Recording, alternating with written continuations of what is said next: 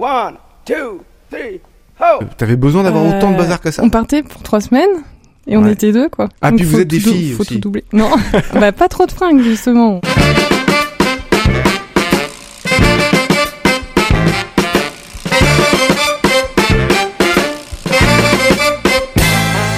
Salut tout le monde, vous écoutez Pause Vélo et c'est l'épisode numéro 74 ou 74 pour ceux qui parlent pas correctement français. On est avec Camille qui est illustratrice. Ça va Camille? Oui, ça va, merci.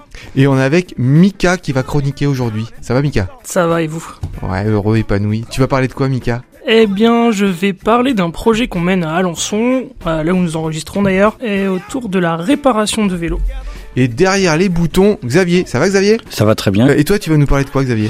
Eh bien, écoute, je vais te parler d'infraction à vélo et montant d'amende, parce que euh, quand on fait du vélo, eh ben, on est assujetti au fait qu'on peut recevoir des amendes.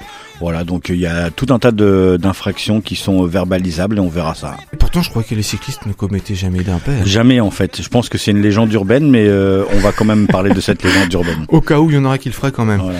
Alors notre invitée c'est Camille. Camille t'es illustratrice et pour illustrer cet épisode sur euh, les différents réseaux sociaux on a choisi de mettre un dessin à toi et c'est un dessin qui a une vraie histoire. Déjà euh, décris-nous ce dessin là. J'ai voulu relater euh, une des pires hontes de ma vie pour l'instant, il peut y en avoir d'autres ouais. voilà, euh, où euh, j'étais euh, rue Saint-Blaise, en robe et talons sur mon vélo, je me sentais belle, donc top modèle champêtre, hein, je, je, je dis sur la BD. Et euh, en fait, je sais pas comment, j'ai voulu échanger de main avec mes croissants. Et j'ai oublié de tenir le guidon. Je suis partie en euh, dans la balustrade d'un restaurant. Ah bah c'est dommage j'ai pas ma troisième main qui tient le guidon. Bim tu t'effondres. je me suis retrouvée les quatre fers en l'air, les fesses à l'air, avec euh, dans une table avec euh, tous les verres, euh, les couverts qui étaient euh, cassés, renversés par terre. Et j'ai eu tellement la honte que j'ai senti dans mon champ visuel un serveur arriver, un peu inquiet. Et en fait, je me suis dit non, c'est non, ouais, il faut pas qu'on me voit, euh, qu'on me reconnaisse. Et je suis partie, euh, j'ai fait super vite. Et t'as besoin qu'il t'arrive des choses comme ça pour être créatrice ou euh, t'arrives euh, à faire autre chose, t'arrives à créer. Je m'inspire du quotidien, Ouais, en tant que parent, en tant que femme, en tant que cycliste. Ouais donc pas obligé de te taper des hontes ou d'avoir des accidents. Non, pas trop. rassurant. Mais c'est vrai que ça, ça fait de la matière. Eh bien, je vous propose qu'on parte un peu à l'aventure avec toi, Camille. Cet été, t'es parti, t'as fait un, un trip à vélo, t'as appelé ça euh, euh, Triporter on the road. Voilà. T'es parti avec ta fille de 12 ans euh, pour faire un, un- un voyage mère-fille. Vous êtes parti combien de temps? On est parti sur trois semaines avec un trajet aller d'une semaine, ensuite une semaine de repos sur place Ouais. et un trajet retour d'une semaine. Et le triporteur, il était électrique ou pas? Oui, il est électrique. Ouais, ça. Mais il fait quand même 50 kilos avec 30 kilos de pactage et du coup l'électrique, euh, je le sentais presque pas. Sachant que euh, la batterie surchauffait dans les côtes et donc chaque côte, je les ai fait en poussant le triporteur. Avec Aglaé qui venait m'aider. Aglaé, ta fille, elle, elle avait son propre vélo. hein. Ouais, électrique aussi. Je préférais qu'elle puisse me suivre facilement, qu'elle souffre pas trop, qu'elle puisse garder un bon souvenir quand même. Du Mais elle a quand même souffert. Et quand on, on est comme ça, mère-fille, ça crée des liens de partir comme ça. Ah ouais, carrément. Et je savais ça. Et je, c'est ce que je cherchais. Tu peux nous dire ce que ça, ce que t'as l'impression que ça fait comme étincelle ou euh, comment ressentir ça? On fait un petit peu de psychologie Mireille Dumas. Ah, déjà. Explique-nous. Il y a toute la préparation. Ça nous a pris plusieurs mois. Même ça fait deux ans qu'on y pense. Et donc euh, toute cette euh, excitation de la préparation, euh, on la vit aussi. C'est déjà un lien concret. Le moment fort, c'est le moment où on part, où on donne le dernier coup de clé euh, dans la maison et on dit ça y est, on réalise notre rêve. Parce que c'est vraiment, c'était notre rêve. C'était votre euh, premier, euh, Ouais. premier voyage ensemble? Premier grand voyage. On s'était entraîné quelques week-ends. Mais euh, le vrai voyage, euh, c'était c'était là. Et c'était le premier pour toi également Ou t'en avais déjà fait avant? J'avais jamais euh, voyagé en vélo. Je fais tout en vélo au quotidien, mais le voyage, euh, j'avais jamais essayé. Eh, La préparation, elle s'est faite vraiment à deux ou est-ce que, en tant que maman, t'avais déjà euh, prévu quelque chose et puis euh, et tu lui as soumis des idées et, et voir ce qu'elle en pensait ou tu lui as laissé vraiment le choix de dire euh, qu'est-ce que t'en penses et qu'est-ce que toi t'as Oui. envie de faire? Ah oui, on en a discuté tout le temps. Après, euh, par exemple, euh, déjà, euh, où aller Enfin, Quelle boucle le faire Et ça, on a, trouvé l'idée en- ensemble, en discutant. Après, toute la préparation plus logistique, réserver des campings, des machins, c'est plus moi. Et mais ouais, toujours, elle avait son mot à dire, son avis. Ouais, a- on a préparé ça ensemble. On va continuer à parler de ce trip-là, mais Mika, tu as préparé quelque chose, tu vas parler d'atelier, et je trouve que c'est un truc très inspirant aussi. Tu fais des ateliers de réparation vélo tournants. Pour ma première chronique, je vais vous parler d'un projet mené à, donc à Alençon, dans l'Orne, vous savez, en Normandie. Vous êtes tous déjà venus, vous avez tous mangé au moins du camembert? Oui, oui, oui, c'est bon, je connais la, la Eh ben c'est chez nous et on n'est pas peu fiers. Bref, revenons à nos rayons. Depuis un an, la mission locale. Alors la mission locale, pas sûr que tout le monde connaisse, donc désolé pour les autres, mais on va faire un petit point culture. La mission locale euh, accompagne des jeunes de 16 à 25 ans dans leurs différents projets. Validation de projets professionnels, entrée en formation, recherche d'apprentissage, recherche d'emploi. Tout plein de choses très utiles pour démarrer dans la vie. Dans cette fameuse mission locale, on a eu une idée. Et si on travaillait avec l'association qui est au fond de la cour et qui propose des prêts de deux roues? Bonne idée, mais ça sert à quoi? C'est quoi le rapport? Je le cherche encore. Non, le rapport, il est assez vite vu. C'est un but, en fait, le but c'est de lier nos deux compétences. On lève donc les freins. Lever les freins, la métaphore vélocipédique, c'est bon pour tout le monde? On a compris, on a compris. on lève donc les freins à l'insertion professionnelle par des solutions de mobilité. Ce nouveau projet intitulé Tout en sobriété, répare ton vélo. On a fait 4 heures de brainstorming. hein. Ah, tu m'étonnes, la boîte de com a dû prendre cher. hein. On ne peut pas te donner toutes les, les factures, mais il y, y en a eu pour euh, pas mal d'argent. Donc le but, c'était d'aller à la rencontre des citoyens, de leur proposer de les aider à réparer leur vélo gratuitement. Soutenu par la communauté urbaine et la sécurité routière, on a pu se rendre dans, cinq, dans les centres sociaux d'Alençon et sa périphérie. Tous les mercredis après-midi, on change d'endroit, on change aussi des chambres à air, des patins, des câbles, des gaines. Nous, ce qu'on aime, c'est changer les choses. D'accord, c'est très bien, mais pourquoi tu fais ça, me direz-vous? L'idée est venue en se rendant compte qu'on a une réelle difficulté à la mobilité sur le territoire, notamment chez les jeunes. Tout problème ayant une solution, on s'est dit, et si t'avais un vélo en bon état et que tu savais qu'y faire quelques réparations quand t'as un problème, tu pourrais t'en servir pour te déplacer. Ah ouais, pas bête. Je vous passe le discours sur le vélo, on sait tous qu'il y a rien de mieux. Écolo, pas cher, pratique, rapide. Je m'arrête là, on va croire que je veux inciter les gens à en faire. Figurez-vous que ça marche, on a du monde. Beaucoup de jeunes d'ailleurs, ça crée du lien, on les voit d'une fois à l'autre, on prend des nouvelles, content de les voir à nouveau sur la roue arrière de leur vélo qu'ils ont réparé quelques semaines plus tôt. On rassure aussi les magasins. Notre but, c'est d'aider à faire des petites réparations. On invite donc tout le monde à se rendre dans les magasins pour acheter des pièces, les changer et s'équiper.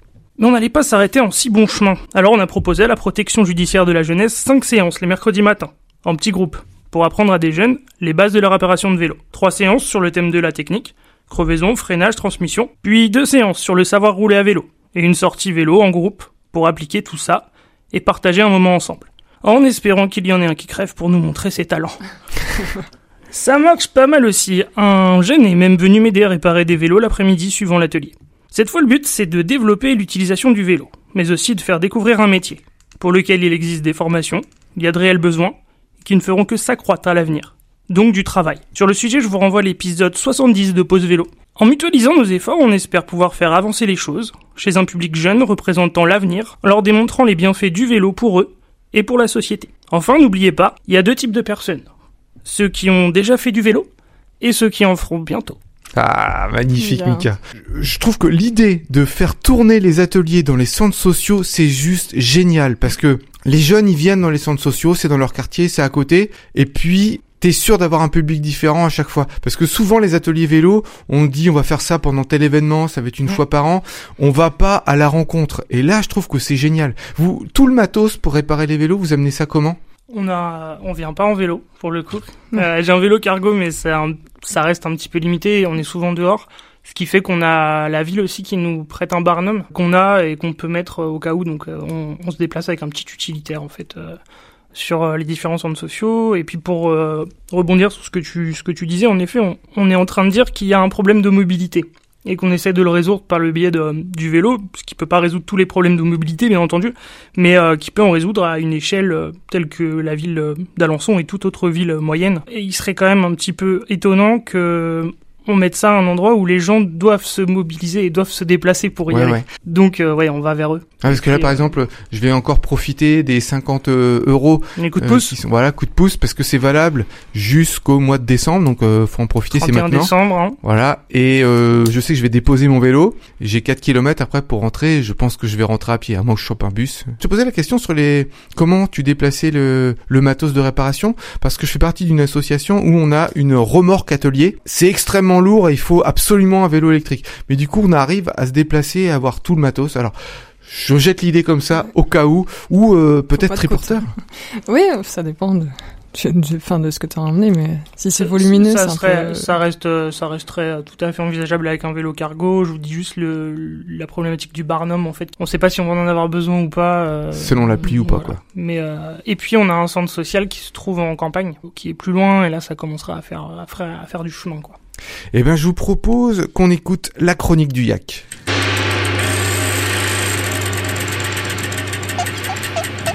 Aujourd'hui, j'aimerais vous parler de Annie euh, Cohen-Kopchowski, dit Annie Londonderry, qui était la première femme à réaliser un tour du monde en 1894 à vélo. Le 25 juin 1894, Annie, fille d'émigrants juifs de Boston, originaire de Riga en Lettonie, de conditions très modestes, quitte momentanément son mari et ses trois enfants en bas âge pour enfourcher une bicyclette de 19 kg. Son but, réaliser rien, rien de moins que le premier tour du monde féminin à vélo. Et cela, moins d'une décennie après le premier effectué en réalité à Granby par l'anglais Thomas Stevens. Une initiative audacieuse qu'elle a prise en réponse au pari de deux riches businessmen de Boston qui juraient que jamais une femme ne pourrait accomplir un tel exploit. Annie devra non seulement prouver sa résistance physique, mais aussi sa débrouillardise en récoltant 5000 dollars durant son périple. Les deux hommes s'engagent alors à lui verser le double, soit 10 000 dollars, une somme formidable pour l'époque. L'esprit est inspiré de Jules Verne et de son célèbre Tour du monde en 80 jours paru en 1872. Annie Cohen-Kopchowski a tout juste 23 ans et n'a pas un copec. Au moment du départ, un représentant des cycles Columbia, membre de la Ligue américaine des Wheelmen, lui remet un vélo. La Londonderry Lithia Spring Water Company lui offre 100 dollars pour placarder un panneau publicitaire à- à l'arrière de son vélo et surtout lui imposer de porter, le temps du voyage, le nom de la compagnie. Annie s'appellera dorénavant Londonderry, ce qui lui évitera par la même occasion l'usage de son nom juif, pas toujours bien reçu à l'époque. Pionnière qui s'ignore, elle amorce alors le cyclisme professionnel en introduisant la première publicité dans le domaine du vélo et qui ne concerne pas le cyclisme. La même qui couvre aujourd'hui les coureurs professionnels de la tête aux pieds. L'américaine aura aussi la présence d'esprit d'acheter des plaques de verre et photos souvenirs de l'époque afin d'étoffer ses conférences avec une lanterne magique. Là aussi, elle fait œuvre de flair et de modernité. Cette façon de gagner de l'argent sera largement pratiquée ensuite par les sportifs et les voyageurs. Annie Londonderry est, est bien un personnage d'avant-garde dans une époque de dépression économique, de boom cyclophile, les vélos se vendent par millions, de paris insensés, de voyages planétaires et d'émancipation de la femme. L'œil affectueux du journaliste Peter Sutling ne rate pas les écarts de son héroïne par rapport à la vérité. L'auteur du livre, retraçant l'aventure d'Annie, déniche des détails pittoresques et parfois douloureux de son arbre généalogique et permet au lecteur de se faire une bonne idée de l'époque victorienne. Dans les années 1890, les médecins s'affrontaient pour savoir si le cyclisme était nuisible ou, au contraire, profitable au sexe dit faible et s'ils ne risquaient pas de lui donner des idées. A l'inverse, les fabricants de vélos, visionnaires aux dents longues, rêvaient, eux, d'une nouvelle clientèle.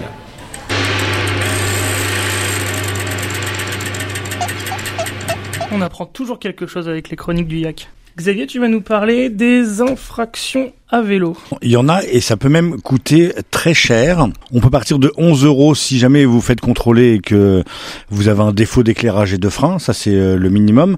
Mais il faut savoir que euh, vous pouvez en prendre pour 135 euros pour certaines infractions. Je vais pas toutes les citer. J'ai voulu me concentrer sur celles qui m'ont fait euh, plutôt réagir et même rire. Par exemple, il y a une amende si vous faites du remorquage. C'est-à-dire que si vous prenez le risque à vélo de vous accrocher à un autre véhicule motorisé comme une voiture.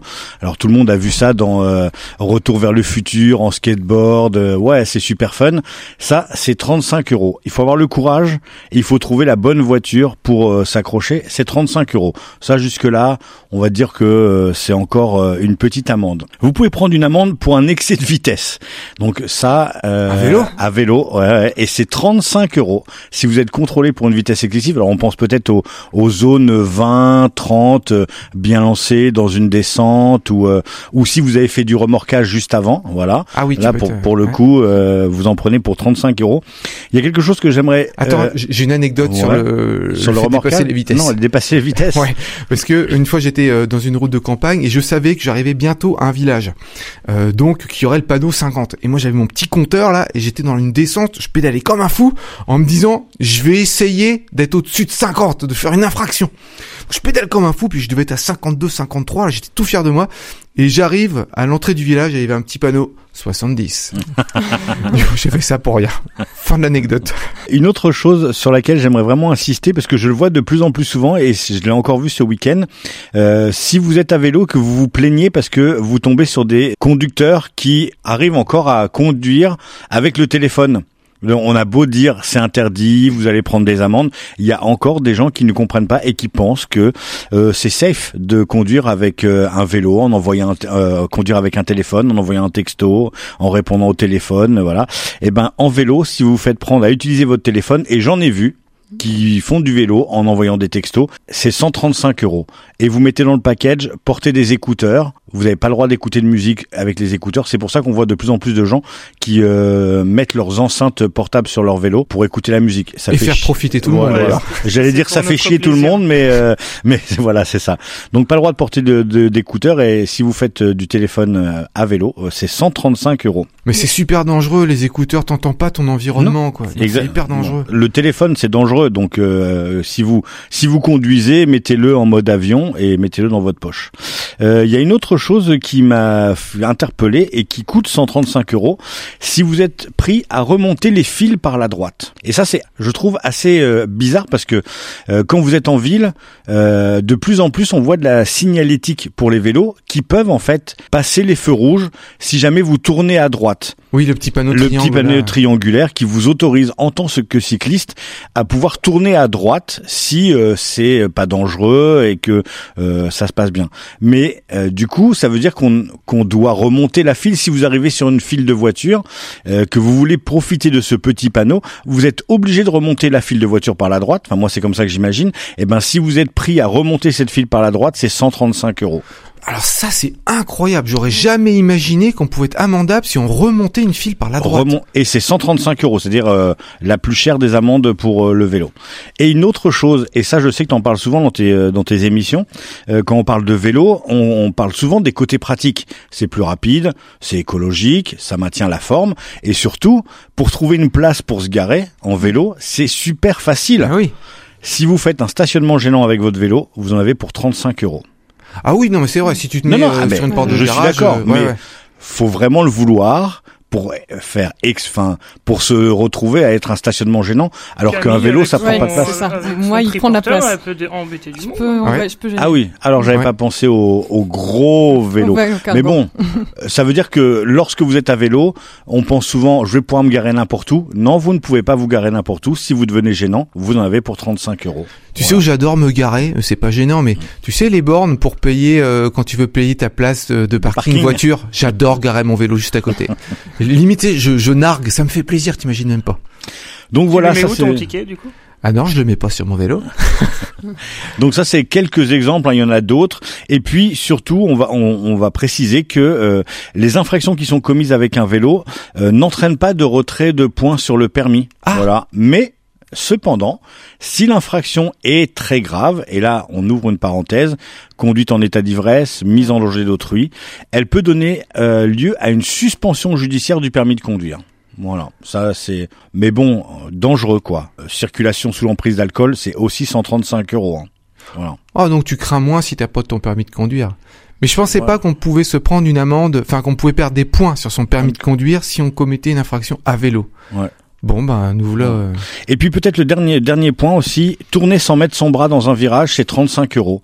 Donc euh, si vous voulez pas lâcher votre guidon pour mettre votre bras, renseignez-vous euh, du côté de la technique. Il y a maintenant plein de choses qui se font avec des clignotants, des, sur des, casques, sur des casques ou sur son sac à dos. Il y a même des sacs à dos qui sont équipés avec des petites LED en fait pour indiquer mm. si vous tournez, si vous vous arrêtez brusquement, il y a un, il y a une sorte de triangle danger qui, qui apparaît non, mais c'est vraiment bien fait. Mm. Et du coup, il y a une petite télécommande qui s'installe au guidon et ça reste euh, super pratique. Ça évite de finir dans des restaurants en plus. Ouais, oui, parce qu'il y a des gens comme ça. Vous êtes déjà fait euh, arrêter pour euh, contrôler Oui. Pour ça. ah ouais? Parce que j'étais sur un trottoir. Je roulais sur un trottoir. Et puis, en plus, ils m'ont contrôlé du coup bah, mes lumières. Ah, tu t'es fait amender? Euh, Non. Juste rappel à la loi. juste un rappel à la loi. Et puis je venais de me faire voler un vélo deux semaines avant, donc j'ai dit bah retrouver mon vélo et puis après je ferai moi aussi, euh, attention quoi. Moi, je me suis fait contrôler, contrôle de routine l'hiver dernier euh, Ouais. au- en arrivant au travail le matin, donc euh, de nuit. Mais, euh, Ça s'est bien passé c'était, oui, bah j'avais le, j'avais le nécessaire, mais euh, mais c'était plus, euh, ils étaient plus là pour euh, pour prévenir. C'était pas forcément pour amender, mais pour dire, bah voilà, euh, voilà ce qui, est-ce que vous êtes au courant de ce qu'il faut, quels sont les équipements obligatoires sur votre vélo, est-ce que vous les avez, on va les regarder ensemble. Voilà, si vraiment euh, j'étais euh, un danger public, ils m'auraient sans doute amendé, mais euh, mais c'était plus pour prévenir, j'ai trouvé. Bah, je me suis fait arrêter aussi contrôle de routine comme ça, et c'est là que j'ai appris que je devais avoir la tête d'un truand qui habite dans mon quartier. On me dit mais on t'a pas arrêté la semaine dernière avec la drogue et Bah non, euh, moi je suis juste un gars cool en vélo qui rentre du travail. Bon j'avais les lumières, j'avais tout, j'étais bien. Mais j'ai trouvé ça euh, marrant que j'apprenne comme ça que j'avais une tête de truand. Enfin bon, c'est comme ça. hein. Camille, on va revenir à toi. Oui. Euh, j'ai encore deux trois questions à propos de ton voyage avec ta fille. Donc tu as dit que vous avez fait du camping, tu avais euh, tout le matos dans le triporteur, la Ah, toile de ça. tente et tout ça? Ouais. Alors là, c'est pareil, j'ai optimisé euh, mon, mon choix de matériel. Ouais. J'ai pris une tente euh, recyclée à partir de toiles de parachute qui faisait à la fois tente, hamac au vent euh, et qui faisait hors tirant ce, que, ce dont j'avais pas besoin, à peu près euh, 2 kg. Ouais, j'étais méchant en disant que t'étais très chargé. J'ai dit ouais, c'est parce que t'es une fille. Mais en fait, quand on a le matos de camping, Ouais, Ah, il Il y a un réchaud, il y a, même s'il était petit, euh, voilà, il y a euh, le duvet, il y a deux euh, tapis de sol. Ouais, ils sont encombrants mais légers. Ouais. Mais encombrants. voilà, il y a euh, ensuite les vêtements et puis il faut bien une tenue de civil parce qu'on peut pas être tout le temps en sportif, en cuissard. Ouais. C'est plein pas de sexy, hein, le transpiration. cuissard. hein. non, non, c'est pas. Et puis euh, oui, bah après euh, tout, tout ce qui est euh, nourriture. En fait, ce qui me prenait aussi pas mal de poids, c'est euh, les batteries, puisqu'ils étaient tous les deux électriques. Ouais. Donc on avait euh, des batteries qui font environ 4 kilos, plus une batterie de secours. Ah, vous aviez une batterie de secours Ouais. Bah, Qui déjà, allait pour les si deux ça lâche, euh, oui, chacune la sienne. Donc déjà, s'il y en a une qui lâche, bon voilà. Mais en plus, par rapport aux distances qu'on faisait, on avait besoin de deux batteries Oui, j'allais chacune. justement te demander Ouais, quelle était la surtout distance euh, journalière. Euh, entre 50 et 60 km. D'accord. Euh, surtout moi, j'ai besoin de deux batteries parce que il tire trop, il est trop lourd. Euh, les, euh, surtout sur des terrains où il y avait du dénivelé. Mhm. Ma fille, elle, pouvait tenir avec une seule batterie. Mais euh, voilà, s'il y avait un problème. Pas eu de difficulté pour recharger euh, tous les soirs. Bah, c'est ça le- la contrainte de l'électrique, c'est que j'étais obligée de trouver des campings, euh, une borne avec une borne, etc. Euh, et de charger la nuit, et de me réveiller dans la nuit pour euh, charger l'autre batterie. Et en espérant que la batterie était encore là. Bah non, alors j'avais tout un système où je m'étais, euh, j'ai construit un coffre en fait avec un tonton, il m'a aidé. J'ai construit un coffre euh, inviolable quoi, dans mon triporteur où je mettais tout mon matériel. euh, donc je faisais passer les câbles, euh, voilà.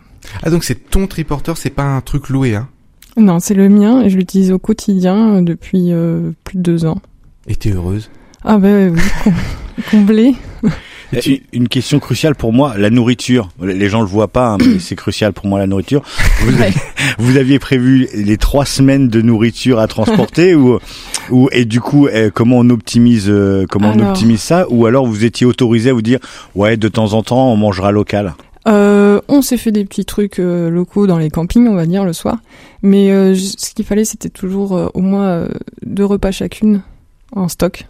Euh, parce qu'il y a eu, par exemple, euh, des fériés où on trouvait pas de boulangerie, euh, euh, des zones rurales où il n'y avait pas de village, rien. Donc voilà, euh, fallait toujours deux repas d'avance chacune. Ou juste pas le temps d'aller euh, à un supermarché ou une boulangerie et de faire des détours. Mais on a trop euh, mal mangé, hein. Ouais, ouais, pas. Quand on fait un trip à vélo, On des fois, l'arrache, ouais. ouais. voilà, la nourriture, ça passe après. C'est quand on a le temps, quoi. C'est ça. Mais par contre, euh, j'ai jamais eu autant faim de ma vie. Les- tous les cyclo-voyageurs Oui. euh, disent tous, Ouais. euh, faut pas nous inviter à table. Mais Ceux qui font le tour du monde, ils disent quand on est accueilli quelque part, mais on bouffe pour Oui. deux, quoi. J'ai été accueillie aussi en Warm Shower, c'est euh, l'hébergement euh, cycliste solidaire. J'ai fait ça. aussi Et moi-même, j'accueille d'ailleurs Ouais, des gens. accueilli aussi, chez moi. sympa. Et euh, c'est super, ça fait des rencontres. Et du coup, euh, chez eux, oui, euh, on était trop heureuse de, de découvrir un, un lit, un matelas, euh, un vrai repas. Tu le referais? Ah oui. C'est prévu avec ta fille de refaire l'année prochaine? Alors, elle, non. Elle a craqué. elle. Bah, en fait, elle a eu une panne à 150 km de notre arrivée. Euh, son boîtier de commande d'assistance électrique, le bouton power s'est cassé. Donc elle était obligée de, de pédaler à voilà. l'ancienne. Et quoi. une fois qu'un vélo électrique n'a plus d'assistance, et ben c'est juste un vélo massif, lourd, Ouais. pas fait du tout pour le voyage d'ailleurs. Elle en a bavé, elle était en pleurs sur son vélo, c'était horrible. Et vous, euh, vous avez pas pu faire euh, des étapes plus courtes? Euh, on pouvait pas plus court. Euh, C'était déjà optimisé. C'était déjà euh, le, le trajet était déjà préfait. Donc j'ai juste retiré sa batterie qui servait à rien. Donc déjà 4 kilos moins, ses affaires. Et puis euh, et puis on a fini comme ça. Où euh, heureusement euh, notre point de chute, euh, un vendeur a réussi à lui bricoler un truc euh, en mettant un cure-dent à travers. Enfin bon bref, un truc de fou. Ah, tu peux foutre toute la technologie que tu veux, le cure-dent, ça reste indispensable. quoi. Mais en vélo, de toute façon, t'as besoin de Riesland, d'un marteau.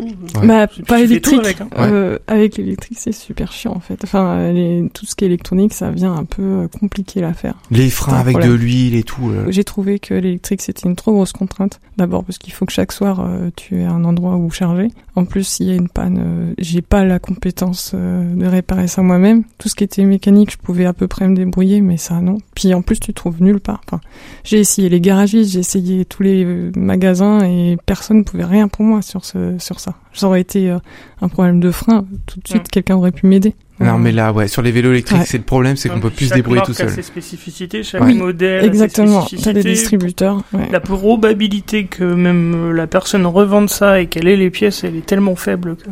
C'est ça. Ouais, ouais, c'est risqué quand même.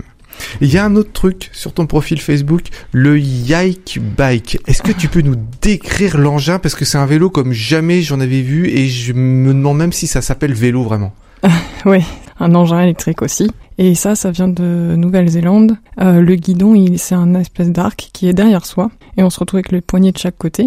On est un peu euh, penché vers l'arrière, donc c'est assez perturbant. On et est il n'y a rien devant. On est assis sur ce On guidon, est en fait. assis sur ce guidon qui fait la selle. Il n'y a rien devant soi. Et on n'a pas... euh, Un guidon, on se sent pas protégé, on est dans le vide devant soi. On est assis un peu comme euh, si on est un deuxième passager sur un scooter quand on tient les poignées derrière, c'est un peu ça. C'est un peu ça, oui. Ouais. Mais il n'y a rien devant toi. Ouais. Et puis, euh, ça va assez vite quand même. Il n'y a pas du tout de principe de transmission comme sur un vélo, c'est c'est un moteur qui est propulsé. Ouais, c'est un moteur Oui, donc euh, c'est pas du tout un vélo en fait. Et il est pliable. Sa particularité, c'est qu'il se replie ca- quasiment sur une seule roue. Et tu peux le transporter comme ça, euh, aller dans le métro, euh, prendre un bus. euh. Ouais, parce que les Facilement. vélos électriques pliables, il y en a pas beaucoup. Non, il y en a pas Ouais. beaucoup. C'est un- c'est un peu compliqué euh, d'avoir Ouais. tout ce système. Donc là, t'as pas de pédale. Tu poses tes pieds euh, Sur la route des- devant. Ouais, sur la route devant, des petites. euh, Des repose-pieds, quoi. Voilà, c'est tout simplement. Mais je pense que ça sert pour l'équilibre, parce que c'est ces pieds à l'avant, en fait, Oui. qui ajustent avec le guidon pour, euh, pour être précis ça. dans tes déplacements. Au début, c'est très perturbant. euh, on... Mais une fois qu'on a trouvé son centre de gravité, en fait, Ouais. on est à l'aise. Mais alors, il y a des pédales dessus, j'ai pas sur la photo, j'ai pas compris. Alors comment tu fais pour accélérer ou décélérer ou T'as freiner? des poignées sur le guidon, Ah, donc de tournes. chaque côté, t'as tes- là où t'as tes mains, t'as des freins, des clignotants, un bouton d'allumage, accélérateur, un peu comme les scooters. Yike Bike, ça s'écrit euh, Y-I. K. K-E E. bike plus loin. Je vous invite à regarder sur la version YouTube, on va mettre une photo, c'est un drôle d'engin, vraiment j'étais surpris de, Oui. de voir ça. De temps en temps, on le voit traîner sur Alençon. Enfin, moi, je Oui. de temps en temps, je le vois. euh. On est plusieurs à en avoir. T'es au ras du sol ou t'es en l'air euh? Ah non, la roue, la roue à l'arrière est assez volumineuse, hein, une roue normale oui, il de y a une vélo. grande ça. roue. Eh ben on va passer à l'agenda. Du vendredi 30 octobre au dimanche 1er novembre, la FUB organise les rencontres Parlons Vélo et c'est à Reims. Comment faire pour avoir plus de membres dans votre euh, association? Comment faire pour que les médias s'intéressent à ce que vous faites? Comment argumenter avec les décideurs? Eh bien la FUB et Véloxygène Reims proposent deux jours de formation pour partager les bonnes pratiques qui vous aideront au développement de votre structure. Les inscriptions, c'est sur le site de la FUB, fub.fr. Le samedi 30 octobre de 10h30 à 11h30 au Bain des Paquis à Genève, Claude Martaler, l'auteur du livre Voyage céleste, viendra présenter son livre et faire des lectures. Ça sera aussi le moment pour faire dédicacer votre bouquin. C'est tout pour aujourd'hui les copains.